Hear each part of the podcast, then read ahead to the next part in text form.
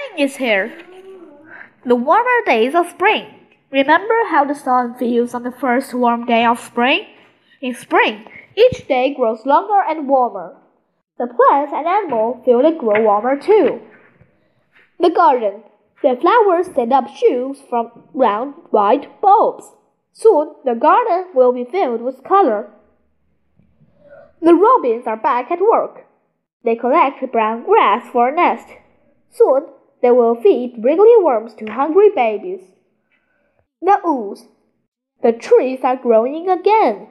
The fat buds on the tree grow into big fat leaves. Caterpillars nibble on them. The cricket comes out from underground. It rubs its wings to make the sound chirp, chirp. The mountains. In mountains, snow melts away. Streams fill with water. The bear comes out from her underground den. She is hungry.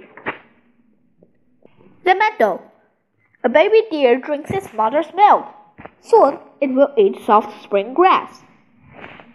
Gophers pick up piles of brown soil. They nibble on dandelion leaves.